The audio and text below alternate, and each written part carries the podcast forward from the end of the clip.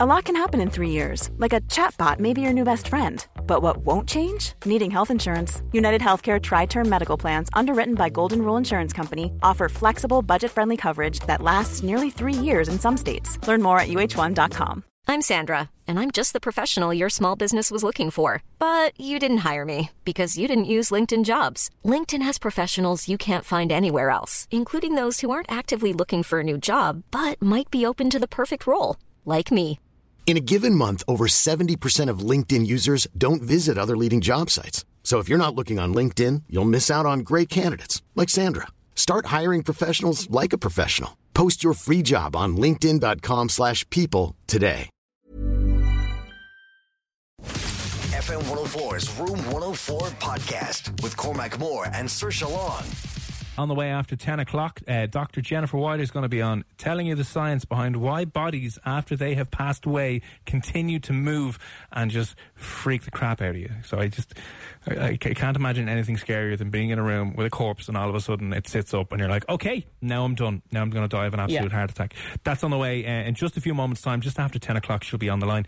Then afterwards, a little bit closer, well, about half 10, you'll be hearing from somebody who is giving Irish women uh, online Zoom classes that explore their sexual health, but also uh, their orgasms. So, how to improve your orgasms and your intimacy and your sexual health. They're like online orgasmic yoga classes. Uh, Jenny Keane is the woman's name. She teaches people. She's taught about a thousand people since lockdown kicked in, so a couple of weeks ago, or a couple of months ago at this stage. So she'll be on the way shortly as well. Now, uh, seriously, the question you had was. The question is you're more likely to break up with someone if you both have similar what? 087 6797104. Let us know. Just take a guess. Mark, good evening. Mark Byrne, how's you? Same types of personalities. Is that, is that right? So if you exact same personalities, there's n- not going to be an interest in there, is there? Is that a reason to break up? Um, I mean, maybe it is, but I would have thought that would have been a good thing if you had the same kind of personality. But no, that's not the answer I'm looking for. No. Yeah, that came in from Mark, and that also came in from Isabel, our Canadian friend. Good evening. How's you? Listen, um, uh, are, are you finishing up work now? So I'm sure you're nearly uh, a few minutes away from work. Let us know when, and let us know what you do. By the way, sorry. Um, last week you found out that we have a French Canadian friend who listens into the show, Isabel. Um, And we're nosy, so we want to know exactly what you're doing every single day. Isabel, we're a little nosy. We want to know what you're doing. Uh, no, but the reason we, um, um, obviously, they are a few hours behind us, so it's nine and ten o'clock here, and she's wrapping up work. What do you do though? That'd be interesting to find out. And does the boss know you're listening to us in the background? Uh, so that came in from a few people, right? Uh, same hobbies. Gary and Shane uh, said uh, the same hobbies or the same friends. Is that going to result in disaster? Same hobbies or same friends? It's not. No. Now, as I said, this is something that you probably wouldn't be able to pinpoint. So you might break up, and then you you don't realize that this could have been the cause of your breakup. You know, if you break up and it's all fine, you just both decide to part ways, um, and you're not sitting there going, "Well, you know, we didn't have the same friends in common, or we didn't have the same personality." This is something that you can't pinpoint. So it might make sense to you if you have broken up recently with someone. Can you give us any more of a clue? Because everyone is saying around similar things, which I would have thought as well, by the way. Uh, if you have the same uh, hobbies or the exact same personalities, maybe there's just nothing there. If you have the exact same, I don't know, friends, if you have the exact same crippling self esteem issues, that's not going to result in, in anything good as well. If you have the exact same jobs, that's a different one. I like that one. Is it the exact same jobs? How did I miss that one from? No. Other Gary in the suit, Gary. What's the crack? How are things? No, it's not. It's probably unique to everyone. This is, and This some thing. people might have it. Yeah, might have it. Have a stronger, have it stronger than others. So it's a something to do with yourself and maybe your home. You know, when you enter someone's house, maybe for the first time, Yeah. what do you sense? Like, what would you sense before anything else? Really, What would I sense? Every, everyone, yeah, everyone's house has a certain what. a certain ghost story, a certain backstory haunting it. No, no. I'm sure they do, but no, that's not the answer. It's something that you just pick up when you go into someone's house and your partner always has a certain unique what. Now, Uh, Shane is after sending in a rather strange answer, which I don't know is true. Doesn't sound like it will be true, but he says it's the people with the same type of smell. Same type of smell. Yes, it is. No way. That is the answer that I'm looking for. Yeah, most couples that break up, apparently, when they have no reason to break up, it's What? because they have similar smells. So everybody has a smell. You have a smell if I went into your house. I probably have a smell if you go into mine, but I can't smell my own smell. It's a natural smell. And you know what? Every boyfriend I've ever had has had a really, I've sensed a really strong smell from each one of them. And no, That's I'm not talking didn't about body wash odor. shit. They didn't wash, which was one of the reasons why it didn't last. Look, some of them didn't. growing Okay, in their trousers. Ew, gross. Some of them probably didn't, but that's not uh, not what I'm talking about. Everybody has a smell. You know, you walk into someone's house, a stranger's house. yeah. You can always pick up a smell. But uh, you say is that not from like let's say the food they cook? Because sometimes your your dishes No. are different and your your what you eat is different. And you're like, oh, that's horrific, and you have to eat it anyway because it's Christmas and the whole family eats grapefruit, and you don't want to insult the parents, so you just shovel it in your Oh, face, and you're like, oh my god. No, but you know when you hear girls saying, "Oh, I want to keep my boyfriend's jumper Yeah. or tracksuit bottoms because smells like him." So Have you never heard that? So if your smells are too similar, it's not Yeah. going to work out. Apparently, we do not like people with similar smells to Oh, our own weird. smell, which is weird, and it's something that obviously is subconscious. You don't know. You're not going, "Oh, well, that's my smell, and I don't like him," but that could be a reason why you don't last. That's mad. Oh, I've kind of yeah, I've kind of heard that before. I remember reading something about. It. I was actually reading something last night on how men can actually. Yeah, your chemistry and attraction can come down to your pheromones. As you might, you might look at someone and go, "They're stunningly good looking," but when you get up and start talking to them, there's no chemistry there. And part of the reason is maybe they're a dim idiot, and the other reason might be that your your your smells clash, or your pheromones are, are, Yeah. are clashing, and there's no actual chemistry there. But something even weirder was that um, men were able to tell when women were ovulating based off their smell. Now, it can be quite strong, though.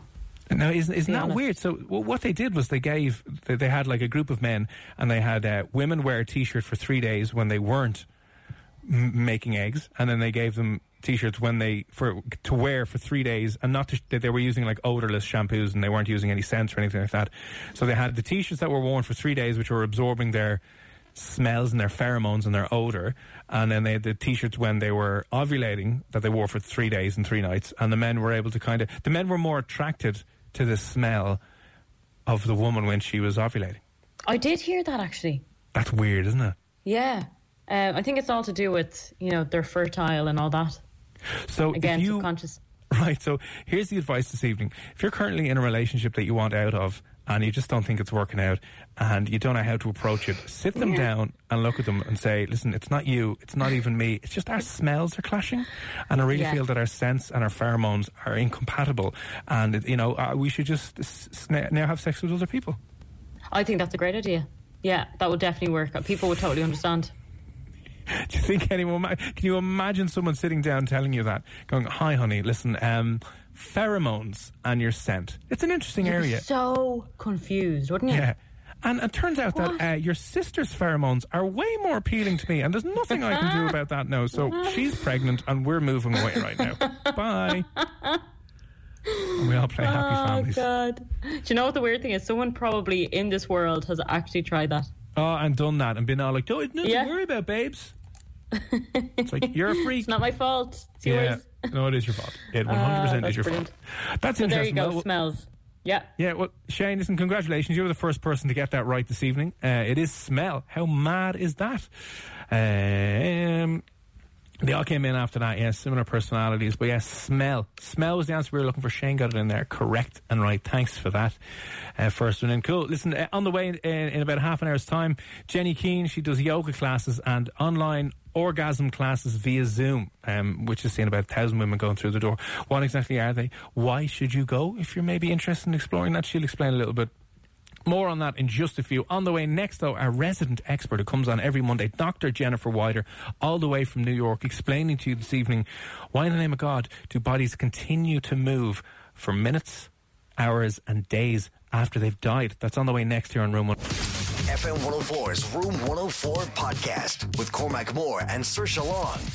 Or it's Cormac and Saoirse here. Remember, you can listen back to the full shows and also get all the interviews and the features on their own for your handy listening when you're going out for your stroll or your walk or run or whatever. Up on the Room 104 podcast, Acast, Spotify, iTunes, all the usual places where you're getting your podcast from. You can go and subscribe right now. Every Monday, she joins us from New York City. She is the legendary, our resident medical expert, Dr. Jennifer Wider. Doc, how's you? Uh, good, thank you. How are you guys? Yeah. Good. The weather's been great. I got an ice cream. Oh, that's that's always fun. Ice cream always cheers everybody up. I think so. That should have been actually part of the lockdown, you know, measures. You get delivery of ice cream every week just to keep you okay and keep you safe. By a Keep you drone, sane. I agree. drone yeah, delivered inside. ice cream. Yeah, so um, li- listen, Doc, we were wondering if you could shed some light on on stuff that we had talked about last week. That was a little bit a little bit weird. There was a story doing the rounds about a funeral in Indonesia, where when they were lowering the body into the grave, right, it looked as if the hand in the coffin was waving out of them. There was a little like window into the coffin. Oh God, Uh, how freaky! yeah, indeed, how freaky you're burying people. Now, the person wasn't buried alive; the person had passed away. But um, I remember coming across something.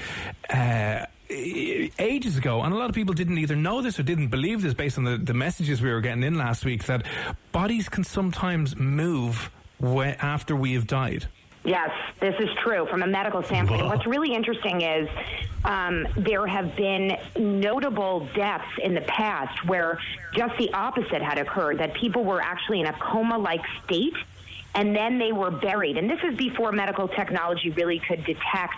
Uh, you know, flatlining and, and all sorts of other things that medical technology has evolved to do so that you can deem somebody has died. But back, and I'll share some stories before I shed light on why our bodies move after we die. But the opposite can happen where you're in a coma and your body isn't moving and you're deemed dead, and then people are actually buried alive, which is insane. That's so I'll tell you four of those notable cases, which is just horrifying. There should be like an emergency lever in these coffins so people can pull them if they need to. But what's very interesting is that human corpses can actually keep moving up to a year after death, which what is What?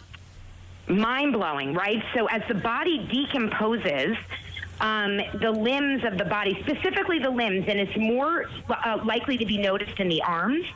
Um, but it can occur in the legs and it can occur in other parts of the body, but the arms are the most common. They can actually twist around and turn significantly as they decompose. So, you know, there have been moments where people think that they see movement like they did in this Indonesian funeral, when actually it's just the body decomposing uh, the way that it should.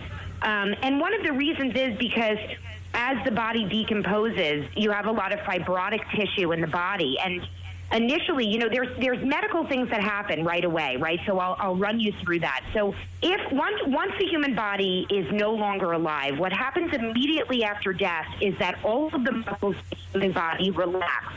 And the state is a primary flaccidity state. So we don't want to mix this up with what happens if a guy's not aroused and becomes flaccid. That's not what I'm talking about. flaccidity, this is a corpse-like flaccidity where, you know, sometimes corpses' eyes, the, uh, the eyelids open because you're actually in a state of contraction when you close your eyes, right? So when we close our eyes, that's a contraction state. So sometimes the corpse eyes are open, the pupils can become dilated, and the limbs can be floppy, but they're going to be in a very relaxed state. So that's immediately after death.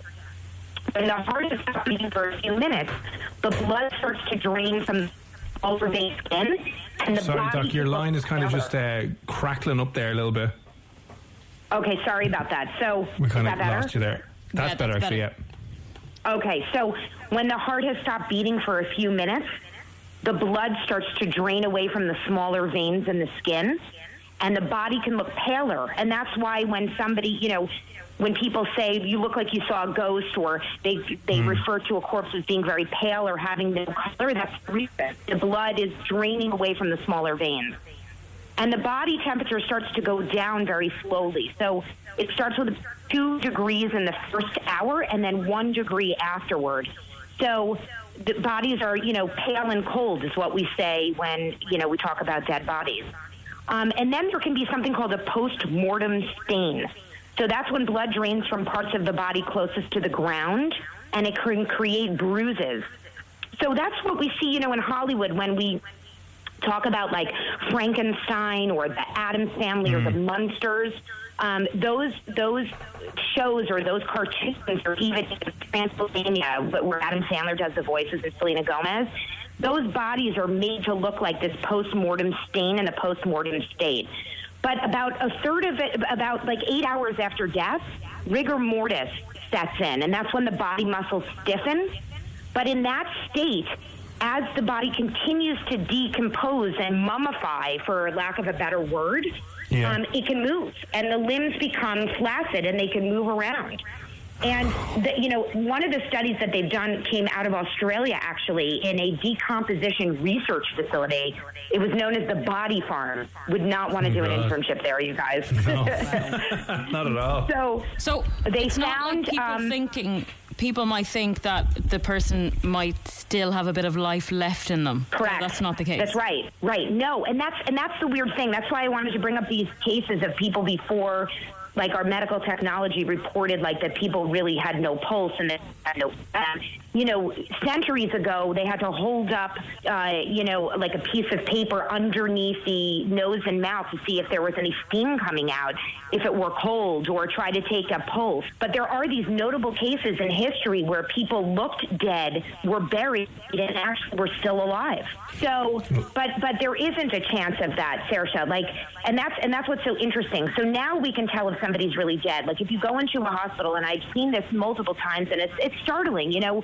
There are different measures that people call out time of death. So if you ever watch like Grey's Anatomy or some of those you know medical shows that are on TV it's hmm. pretty realistic. Like there are three three measures to tell if somebody has died. It's not an immediate call where someone, you know, is deemed dead, is in a coma, and then several days later they just walk up uh, out of their coffin. It, it's pretty stringent criteria that someone has died. But centuries ago, it wasn't like that. But now, you know, in these in these body farms, in these research labs, they were taking overhead images of of corpses, and every 30 minutes, the corpse would move and and that's where the study came out of that Cormac citing. The study came out of this Australia facility where they were looking at movement of corpses after death, and they and they looked, and it was the same sort of thing. As the bodies and ligaments dry out, there's movement, particularly in the limbs, and. So it, it's uh, you know it, it may change the way scientists analyze these crime scenes. Um, that they may think bodies were placed in a certain position when actually they weren't. They moved after the body died. Oh yeah. I'm gonna really mess Right? things up, Oh, especially if that's you so have creepy. several weeks or several months after a body is found. Right, exactly. Like somebody's, you know, their their arms maybe crossed or up above their head or flopped over to one side. Like sometimes people, you know, a lot of these crime investigations. If you ever watch like those, you know, everybody loves those like SVU and CSI Yeah. and all those shows about crime investigations. Sometimes these psycho killers put, you know, bodies in a particular position to try to lead you know, to give a clue. But oftentimes, according to the study, like all of that is null and void because the body is going to move, you know, quite a bit after it dies. I wonder though, you does it ever does, does it ever happen when you know you see them put into kind of the what are they like the fridges that they're they're slid in on that you know something happens and you just hear banging from inside it because you know something has snapped or something has moved and you would just be so petrified going in opening up that to have a look inside. Completely. I mean, it's really, really freaky, right? So, yeah, I think that's definitely true. There have been these cases where, you know, people have banged on their coffin, or, uh, or there is, you know, there may be a time where you're burying somebody and you hear a thud. It may be due to, you know, the arm, like the rigidity of the arm. As it's, it's very freaky. But there are these Oh, cases, so you guys coming from all over Europe. One was in Germany, one from South Carolina, another one's from France, um, where there was this burial, um, and they are lowering the person into the ground. This one comes from France, where this French woman, uh, not longer af- long after she was presumed dead, they lowered her body in a coffin, and 16 hours later, people reported hearing um, knocking against the coffin lid right? So, that's and they looked at her, and it, it was exactly what we said that there was movement coming from her limbs, just like you said. Um, and then they lit a candle under her nose and didn't see anything, and she was deemed dead. But there are other ones where they've pulled them out and they've still been alive. oh God! Terrifying. But doctor, Oh, if you have passed away, I've I've heard this. I don't know how true it is that your nails still grow. So has that got anything to do There- with your nails or your hair or something? Well, and so and so there, you know, that that's the issue. Like there's definitely movement in the body and normally, you know, you need like cells multiplying and cells dividing in order to have your nails and your hair grow. So, for example, if somebody is this is a little more, morbid term, but if somebody has cancer and they're on chemotherapy, right? They're, one of the reasons that people's hair falls out or their nails stop growing is because the medication is stopping the cells from dividing in the cancer. But unfortunately, you know, we haven't evolved and we should. Like, there are more medications on the scene, but traditional chemotherapy will target any fast dividing cells. So that's why the hair will fall out or the nails will stop growing. Um, usually, the nails and the hair should stop growing because those are all supplied by a blood source and that's how the cells divide. But I think within those first, you know, few moments and those first few hours, like for sure. But I don't know if you were to, you know, bring up a corpse and have these, you know, Guinness Book of World Records nails coming out. Um, I've never heard of anything like that. And that would who be a knows? weird I mean, competition as well, you know, exhuming all these dead Right. bodies going, "Look, this is Yeah, a the nails are really long. Oh God, I really don't know where freaky. I read that, but it's so creepy. I mean, if someone was knocking on a coffin, a coffin door, Oh, like, oh, if you just- in a church, oh. you'd want to open it and just check. Of course. Of course. And there are these cases, right? There was a 19 year old back in 1937. I pulled this case to tell you guys about. This 19 year old French guy got into a motorcycle wreck. He was um, knocked headfirst into a brick wall, and his face was disfigured. So the parents were not allowed to view the body. So they quickly, um, they quickly, like, you know, buried him, and then they had no pulse, so they declared him dead. Three days later, they needed the insurance company didn't you know they wanted to know if th- this investigation they had to claim insurance so they had to exhume the body. Days later and what was bizarre was his body was still warm and they pulled him out and he actually was in a deep coma and his body needed a diminished need for oxygen which kept him alive. Um, and after numerous surgeries and rehab he lived into well into his 70s can you imagine Did And how anyone tell him that they buried him alive, or did they try and kind of just say nothing and hope that he'd obviously never realised because he was in a coma? the the irony of they told him because because when he when he died he made sure he had a very stooped up security coffin. I'm not even kidding. That had a food locker a toilet and a library. I'm not joking. I'm like a panic button. And that was like in the 1980s but he lived a really long time afterwards. So you know you have to think of how many of these cases have occurred these are just what we know of so that used to be a fear of people going into a coma and being buried alive now of course our medical technology is much too sophisticated for that but but this is just you know for anyone who's claustrophobic this is like the ultimate nightmare An absolute like nightmare. waking yeah. up in a coffin did you ever see the movie inch in front kill bill face. Yeah, yeah. Kill Bill. yeah, exactly. Kill Bill with uh, Uma Thurman. Yeah, and she had to, those scenes made my heart race. I'm, I'm mildly claustrophobic. She like woke up in uh, underground. Oh Yeah. God. Thanks yeah. for scaring us, though. I mean, yeah, I know. Really, this is this is a good uh, Halloween topic, you guys. it's just a little early. Sure, it could be. It could be October. No one has any idea what the date is. So who knows? exactly. If I told you it's October, you'd believe me.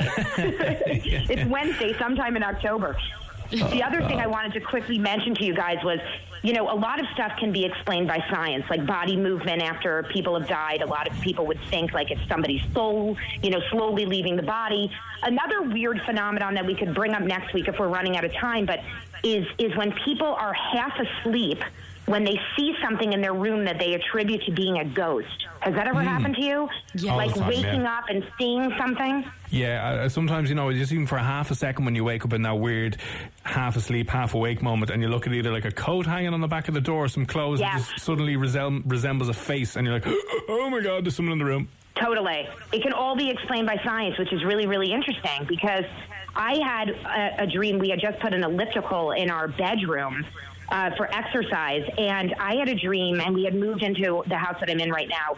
I had this dream and woke up, and with the curtains and the elliptical, it looked like, and I'm not even kidding, an entire colonial family from like colonial America with like this kid holding a pinwheel waving at me. And I was like, oh my God, you know, like I saw a whole family and I really could like make out what they were wearing. And then I like blinked my eyes like 15 times and it all disappeared. And it, it was all attributed later to the like shapes of the elliptical. And the, uh, what they were wearing looked like the drapes in my room.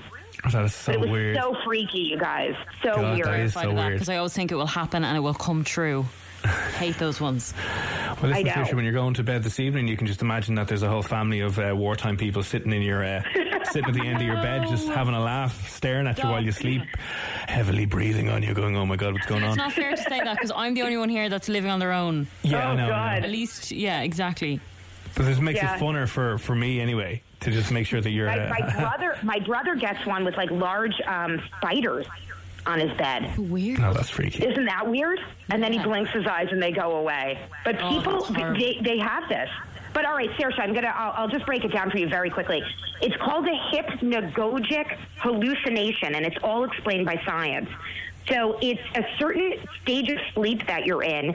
It's more likely, you know, the, the funny thing is this all occurs when people see ghosts in their room. It always occurs either when they're just falling asleep or just waking up, right? So if a ghost were actually there or some sort of freaky thing, it would occur like it's not going to pick right, when you're falling asleep or right when you're waking up. It would be present all the time. And we've had people come on to, you know, Sirius XM in New York City, like telling us all these real ghost stories. And I'm not going to poo poo that because you know, if people believe in that, that's fine. Like I'm not going to sit here and tell you not. But if you're if you're just waking up or just falling asleep, it's most likely this hallucination that Yeah. is a specific state of sleep in your sleep cycle that makes you feel like something that you sense is real. And it can occur with vision. It's most likely vision, but it can be also sound and believe it or not, smell, which is very strange. And it's more common in teenagers and young adults. Um, and it's more common if you drank the night before. You both are in trouble there. yeah. yeah, explains the, a the lot. dreams will be warped tonight. My God. Um, Cool. Well, listen. Um, as I said, we kind of running out of time, and we could definitely follow up and talk a little bit more about that. Maybe uh, next week or whenever we get you back on, if you're not too busy. But listen, uh, Doctor Wider, thanks a million um, for popping on as always, clearing up some of those misconceptions or maybe even myths or legends about people coming back uh, back to life in the grave. They might just be Right, exactly, breaking down yes. uh, and decomposing. so, so if you haven't already, go follow Doctor Wider on uh, social media, on Twitter, Instagram, all the usual places at Doctor Wider. And listen, Doc, we will chat you again very soon. Thanks for coming on. Thanks so much, guys. FM 104's Room 104 podcast with Cormac Moore and Saoirse Long. in the thick of it. It's Cormac and Saoirse here on FM 104. We're just chatting with our resident medical professional, uh, Dr. Jennifer Wider, all the way from New York. Uh, Good evening, Robbie. Just seen your text message there now. Uh, she's talking about there, uh, that's where the saying you're a dead ringer for someone originated. Yeah, I heard that. Didn't she mention that before? I remember uh, that was when they buried people, didn't they? Put a piece of string on their toe or on their hand or something and link it to a bell outside the grave. And then if they wound up coming back to life, the bell would start ringing and the grave digger would have to go over and go, Oh, sorry about that. You're No. actually alive. Oh my god, that that's would where it comes from, you're dead ringer, yeah. Petrifying. Is that true? yeah. I think so. Yeah, I think so. Jesus. Yeah, I think that's what it is. Uh, Robbie, you can correct me if I'm wrong, but I think that's what it is. Dead ringer, because obviously the person was dead and they were ringing. So, Does that happen with animals as well? Then I wonder. what do you mean? Like, can that happen with a dog or a cat or something? You know, where they they actually have passed away, but their body can move um, like ours can if we have died. I'm sure it can. Yeah, slightly. Yeah, but the dead ringers were actually alive. Oh no! Stop! I can't. I think they were the people, yeah, because they couldn't tell really properly. They couldn't find the pulse properly, or maybe you were in a coma and then you woke up. They were you were actually alive. That's why they had to run in and get you, get you back out of the out of the hole before you were like, oh, whoops, sorry. Like The Walking Dead. Oh my God! Yeah, it- I binged on that TV show. The, the one thing it's reminded me of, I don't know, did you watch Lost? Yes. Now, I didn't watch a lot of Lost, but the one episode that sticks out in my mind is when one woman is bitten by uh, some type of insect or spider and she's paralyzed, and it does something similar. Like it, it, it makes you think you're dead, but it makes people think it lowers your That person's dead. Yeah, they can't move. your heartbeat and uh, heartbeat. And they buried her, and she can only start opening her eyes. She's Yeah. like, "What's going on?" Oh and God, uh, they bury her. Imagine, imagine you couldn't move. You couldn't even move your mouth. You couldn't make a noise, but you were. Yeah. al- Oh no! But it's like that other thing, was it? The, the people, what's the what's the drug you take to go under operations? Is anaesthetic? Yeah, a general. Is it general anaesthetic that they put you under? Now there was a Yeah. movie about this. I don't know how. uh, Maybe I should ask her about this. The- I don't know how true th- this this is, but like one in a million people have will will be wide awake, but their body will be completely numbed Not numbed, I've but their body will be completely this. frozen. Yeah, so there was a whole movie based on it. I can't remember what the movie was, but uh, Oh about God. that phenomenon where someone's put under and the doctors and the nurses, yeah, they for for all uh, all the signs show that this person has gone under and that they're not conscious, but the person is in fact conscious. Just all their muscles are relaxed, but they're completely conscious, can feel everything, and are just like, okay, what's going on? Oh my god! Imagine being able to feel you being opened up, like cut open. Someone's oh, God. hand inside you, like grabbing your lungs and your kidneys and your heart. You'd be like, oh, I have oh. to say, it's the scariest feeling in the world. You feel like completely helpless when you're sitting there on the uh, like on the trolley, ready to go into the theater, and they're about to, you know, obviously put the general anesthetic in your arm, and you're like surrounded by loads of people you don't know, and they're just about to put you to sleep, and they can virtually do what they want, yeah, technically do what they want, yeah, and you have no Oh. control. It's horrible. Oh, it'll be horrifically horrible as well, yeah. Um, Selling a little or a lot?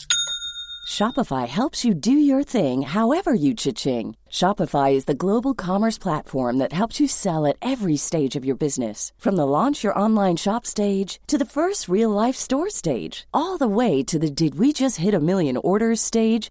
Shopify is there to help you grow. Shopify helps you turn browsers into buyers with the internet's best converting checkout. 36% better on average compared to other leading commerce platforms because businesses that grow grow with Shopify. Get a $1 per month trial period at shopify.com/work. slash work. shopify.com/work. Hiring for your small business? If you're not looking for professionals on LinkedIn, you're looking in the wrong place. That's like looking for your car keys in a fish tank. LinkedIn helps you hire professionals you can't find anywhere else, even those who aren't actively searching for a new job but might be open to the perfect role. In a given month, over 70% of LinkedIn users don't even visit other leading job sites. So start looking in the right place. With LinkedIn, you can hire professionals like a professional. Post your free job on linkedin.com/people slash people today. Hey, it's Danny Pellegrino from Everything Iconic. Ready to upgrade your style game without blowing your budget? Check out Quince. They've got all the good stuff shirts and polos, activewear, and fine leather goods, all at 50 to 80% less than other high end brands. And the best part? They're all about safe, ethical, and responsible manufacturing. Get that luxury vibe without the luxury price tag. Hit up quince.com slash upgrade for free shipping and 365 day returns on your next order. That's quince.com slash upgrade. oh, someone has just messaged in saying, good evening. Uh, good evening to you too. I don't know how to pronounce your name. It's L I D I. Is it Liddy? Would I be pronouncing that? Is it Liddy? Liddy? Liddy? Yeah, Liddy, that's a cute name. So uh, if Liddy was from the Lidl family, it would be Liddy. but I don't know. Hello, Yeah, we'll call her Liddy. How are you doing? Uh, but we'll call you Liddy from now on. If we're getting that name completely wrong, let me know, will you? And we'll apologise profusely and say, my God, sorry, sorry, sorry. sorry. Uh, okay, listen. On the way next, you're going to be hearing from a Dublin woman who is offering women classes in orgasming. Under a yoga, I should say, under a yoga umbrella, I shouldn't say. It's not just filth, it's all about the holistic approach to orgasming and the different types of orgasms that you can apparently have. Um, and she offers, she used to do these before the lockdown, normal classes, normal workshops uh, in a yoga studio, but can't. But since the lockdown has come in, she's been delivering these to various different women around the country via Zoom and claims to have had almost a thousand women taking these courses. So, what exactly happens in them and what do you learn from it? Why should you consider going? What might you learn? How might it change your life as a woman? Well, uh, orgasm classes via Zoom. The woman who organises those, Jenny Keane is her name. She's going to be on the show next. FM 104's Room 104 podcast with Cormac Moore and Saoirse Long. It's Cormac and Saoirse here. You can get in touch uh, 087 6797 104 and it's going to change up your Monday. How's your sex life going? Because there's a, a wide variety of obviously problems that come into the way, especially maybe if you're single or in other situations where you're separated from your other half and you can't see them because of the current measures that we're in. But someone is, is trying to uh, keep the spark going, whether you're on your own or in a couple. And she joined us now to talk about her yoga classes, in particular her tantric yoga classes, often focused around things like orgasms, which which are bold and we're not allowed to talk about. Uh, Uh, Jenny Keane, how are you? I'm good. How are you? Jesus, Yeah, if we're not not allowed to talk about that. We're not going to be able to talk about too much Oh, tonight. and that's the end of the interview, Jenny. Thanks for popping on now.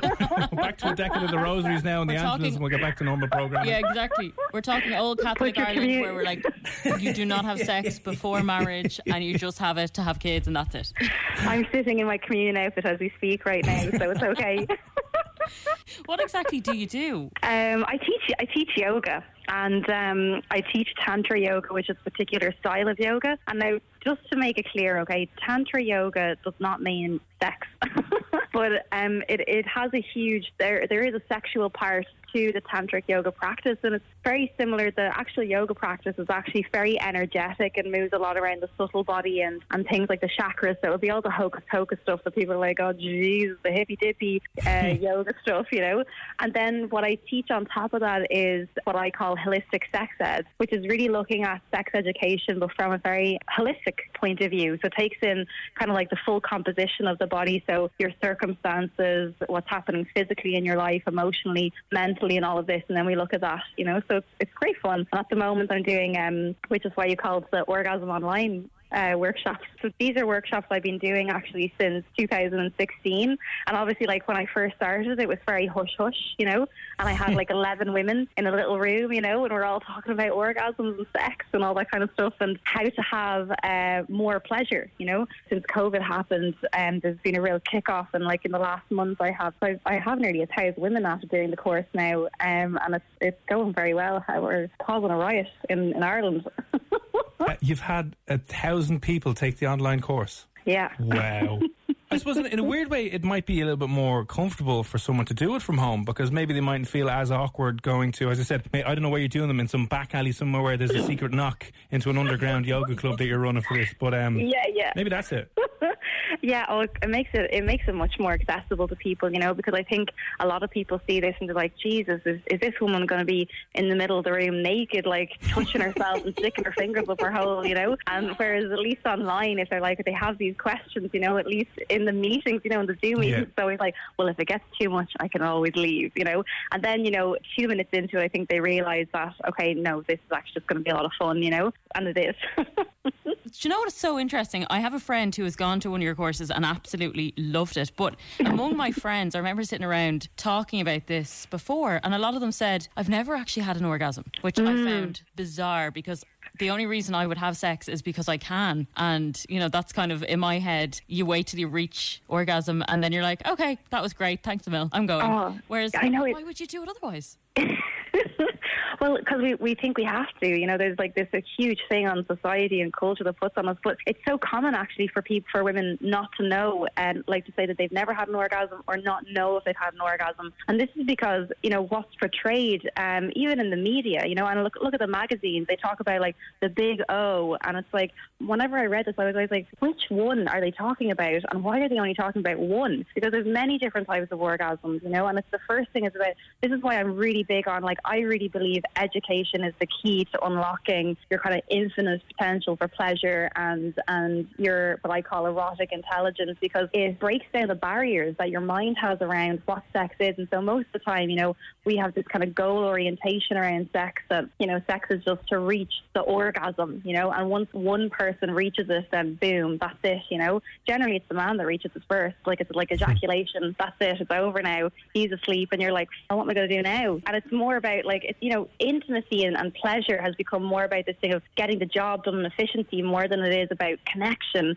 and it's more about performance and pleasure, and it's more about what you accomplish more than what you appreciate. And so, what every in, in everything that I do, my my what I'm trying to teach is like how do we put pleasure and curiosity and exploration and imagination at the center again because these are the things that really that really bring uh, your sex life and your and not just your sex life but your life in general it is kind of spark of aliveness that like you know um, moves through us you know? And really this is what this is what we want in our life you know because ultimately we're sexual sensual beings and this is a fundamental expression of the human spirit. And when I say this, it really like this is like how we move through the world. You know, we take the world in through our senses. We receive the world, you know, through our senses like smell, sight, touch, all that kind of stuff. And it's about really allowing all of that stuff to really penetrate you. And that's where it moves from let's say sex education to tantra yoga because tantra yoga is life is about like can you let life penetrates you where literally you're making love to life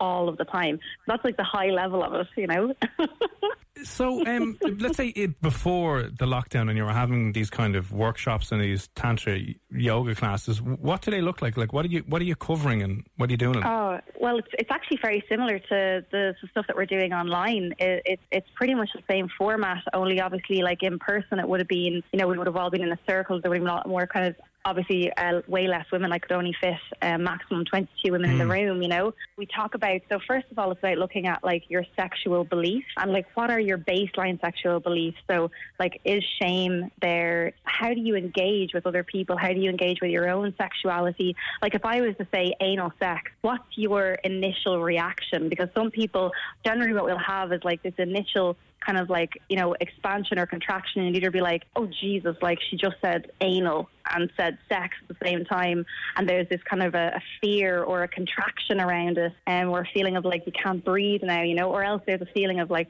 ooh, that's that's interesting. Maybe I'll think about, more about that later. And then you'll uh, be able to look at like what your sexual belief is in all that, you know. So whether you're you have this sexual kind of curiosity and exploration and openness, or whether there's a feeling of like shame and unworthiness is a really big thing that comes up, especially with women, you know. And and when I talk about all this kind of stuff, it's like a movement towards not just about your sexuality, it's about moving people toward pleasure because you know ultimately when you take pleasure as a practice and self pleasure and and that is even masturbation you know it is a deep meditation on self love and when so many of us are are afflicted and kind of burdened with this kind of self loathing and bad body image and shame about our body and confusion about our bodily functions and even confusion about what sex and pleasure is. Taking pleasure, taking self pleasure as a practice can be this incredible um, an intense love affair with yourself, you know, and it doesn't just it doesn't just change your sex life. This kind of a practice, it changes your entire life because it gives you energy to take risks, you know, in work, in love, in life uh, as well, and it's also as well, I mean, deeply important for our health you know, which I don't think gets enough of a spotlight when it comes to this, you know, because whenever whenever we have a pleasurable experience, there are huge physical consequences. And uh, this is really what I move people towards that I really believe, you know, that like, I mean, not just orgasm, but to live a pleasurable life is to kind of live a healthy, vibrant life that is full of energy and um, and passion and enthusiasm and all the good stuff that we want, you know. And we just have to kind of reduce the shame around it, you know, and the secrecy and get people talking, you know, because this is really where, you know, I really believe that passion sparks other passion and curiosity ignites curiosity. And so I really believe that this is like what this is all about, you know, that we're all here to inspire each other. And ultimately, we're all here on account of pleasure, you know, like even you, you know, that somewhere, you know, long ago, and I won't say long, long ago because it'll tell us how old everybody is, you know, Hmm. but like one day, you know, years and years ago, someone had a desire, and that desire led to an orgasm, and hopefully it was more than one orgasm, and that orgasm led to you, you know, so we're all here on account of this, but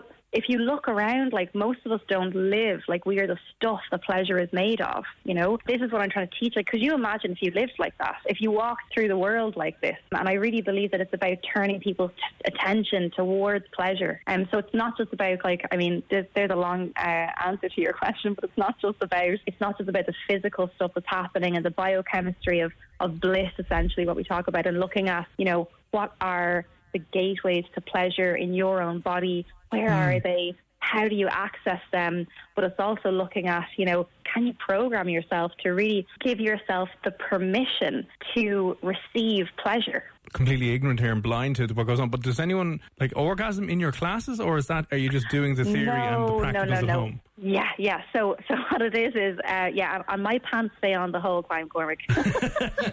so don't worry. Um, but uh, no, this is the theory. So the the workshop is really like what I what I say is that this kind of comprehensive and progressive sex education that we never got in school. So this is all the theory, and it's fun, you know, because it's like sexy theory, you know, and uh, and it's to give, it's to, again, it's to spark people's curiosity, uh, to get them excited and get them to begin their own kind of exploration themselves.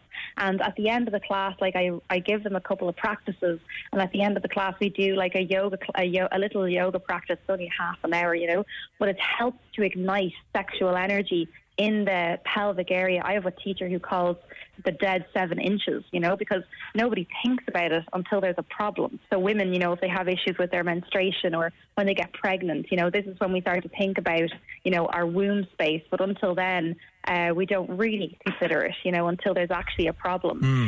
It's about, yeah, bringing people's attention towards that. I was saying earlier on about like a lot of girls say they can't orgasm. Do you believe that Yeah. people can't orgasm, or do you think they just don't know? They haven't delved enough into this area. So I believe that pleasure is available to absolutely everybody, and I believe that no matter where you are, whether it's you've never experienced an orgasm or you already believe yourself to be multi-orgasmic, that pleasure is constantly expanding, and that it is available to everybody. Like we all have the same bits and pieces, you know, our bodies work the same way, and so if someone is having an orgasm and you're not, there's just a disconnect there. And so this practice, you know, the the workshop is really an invitation to to kind of say, oh, oh God, there maybe there is a disconnect here. How do I connect? And I think what's really what's been really beautiful to me because I mean you might know yourself, Saoirse, like as a woman you go through. There's so many times in your life where you go through um, moments where you are disconnected. You know, we become bogged down with work. Like something like this happens, a crisis happens, change disrupts our life, and we become different and sometimes disconnected in the process. Maybe we experience a sexual trauma and then there's a disconnect, or maybe we experience pain for whatever reason, or maybe we just had a baby, you know, and and our attention is on raising a child now, and so then there's another disconnect, and so we disconnect for many many different reasons. And for me, it's always been a great comfort to know that um, whenever I've been disconnected, it's always possible to return. And it's about then kind of, you know, sometimes you need a little kick up the arse, you know, about like hmm. getting yourself to the place because it's scary, isn't it? You know, like when you realize this, it's scary. So it's like about pushing yourself sometimes I, you know, people say it all the time, leaning into what's uncomfortable. I I mean, you know, in the workshops, like it's all about, you know, pleasure and about fun. But generally, when people book in, there's just a huge amount of nervousness going, Jesus Christ, what's going to happen, you know? And there's, and she's saying this is life changing. Who am I going to be at the end of it? You know, and that's scary for people. You know, but to, to ultimately recognise that pleasure is for everybody, and and we all deserve it. Uh, I really, really believe this. Hang And- on now, Jenny. We were all born with an original sin, and we all deserve pain and shame and suffering and misery. It's the Irish way. well, that's that's one that's one expression. But you know, in in tantra yoga, we're also that they talk about you know that each of us has a, has has within us our own little individual piece of heaven, and it's like the journey of a lifetime to discover what that is, how to connect to it, and then how to share it. And so that's just another another kind of religion. You know, it just depends on the words you paint on it. You know. Yeah, I prefer that religion, to be honest. You go to that once a week, would you? Go to that temple Yeah. uh, and so forth. But you have to take your Um, pants off. no problem. um, uh, Jenny, we won't, won't obviously keep you for too much longer. We appreciate you giving up your time here this evening to talk about the, the, Oh, the, no, form of course. yoga that My you do and the holistic uh, approach that you have. Um, what has been some of the feedback from some of the people who've kind of worked with you or taken your courses? Oh, I mean the the feedback. I mean, working with the working with the Irish community, you know, like the feedback is everything. It's fantastic because I've obviously been doing this work in Asia for a really, really long, long time. I've been that's where I started doing this, you know. But when you come home to do it in Ireland, like it's just nothing like the Irish humor, you know. Like you you have like uh, I mean, some of the comments are like, "This is like the no bullshit sex education that everybody needs," you know, like these really kind of like incredible things, or or you know, feedback like, you know, Jesus, like I'm 29 years old and I and I I just realised my clitoris wasn't where I thought it was, or you know something like, I talk a lot about like the different types of sex as well, and you know a lot of the times people come message me the next morning and go, Jenny, I just had the best sex of my entire life, you know, and we even talk about anal sex, and it's like one one girl messaged me and said like my partner and I just tried anal sex for the first time last night, and you were right. She goes, I think you just changed my life. It's mind blowing, you know, and so it's just about talking about pleasure, you you know, um, and putting it in a mainstream form because, you know, as much as we want the conversation to be different, talking about sex, it, it, it isn't anything, it isn't different than anything else, you know, and I think like we're all brought up, you know, um, to have like good manners and, and a good work ethic and a and a good sense of responsibility. But no one ever teaches us, you know, how to um, how to behave well in bed. And so, where do you go for that? Generally, people go to porn, and they're seeing a very particular type of sexual engagement, which is really all about the performance, you know. And you have people like what standing on their heads and you know riding a horse and all that kind of stuff. Like you'll have mad things, and you think, Jesus Christ, like how do I relate to that? And so it's really about destigmatizing sex and putting it into the mainstream where it should be, you know, where it really should be, so that we learn that, you know, good sex isn't just about the mechanics, about everything else. It's about pleasure, it's about connection, it's about communication, you know. and I mean, look at the sex ed we had. Like, I mean, Yeah, we seriously, went didn't we go to the same school? Like, oh my God, like I remember it was like one of the last nuns in the school came in to give us a, a sex ed talk in when I was in second year, and like I, I remember like the I literally had like remember like the what little I saw but like some like a little camera went into like the like it's a chap's eye basically, and we saw what seminal fluid looked like when it's coming rushing past the tiny camera, and I'm just thinking that's in his penis, and I was like, oh my god, this is disgusting. And so you're made to fear, like you're made to fear sex. It's like sex education is about the risk factor, you know, and you learn all about like the STIs you can get and the diseases you can get, and then you learn about the risk factor of pregnancy. But then when you actually get pregnant, Saoirse, like you probably know this with some of your friends, everyone goes like, Jesus, what the hell do I do now? Like, do I have to stop exercising? Do I need to take supplements? And you kind of like lose your head a little bit, you know. And it's like, why aren't we taught this in school? Like, you know, the practical things that we need to know in terms of, of, of sex, you know, like we're going to engage in this for the rest of our lives, you know. Being a sexual being is something that never ever Well, leaves unless us, you're you know? married. well, it shouldn't. If there's something wrong, Cormac, if there's something wrong, if you're, uh, you know, there's some. That's again, it's just showing a disconnect. I said this once. I was on a podcast, you know, and like I said, like you know, something to look at. Like if you are stroking your phone at nighttime. Um, more than you are stroking the person next to you, then that is some. There's that's saying something. You know, have a look at that.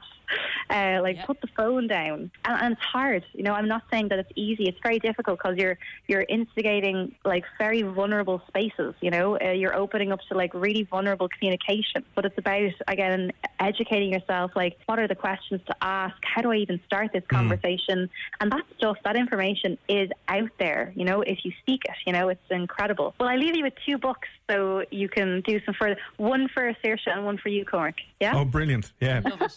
okay, so Saoirse, Come As You Are. This is a book that every woman should read. It's by Emily uh, Nagoski, I think her name is. And for men, oh, this is an incredible book, okay? She Comes First. It's by Ian Kerner, I think, and uh, it's incredible. He talks all about like how to give really good oral, um, and also women should read that book as well. I read that book; it was absolutely amazing. I was like, this is fascinating.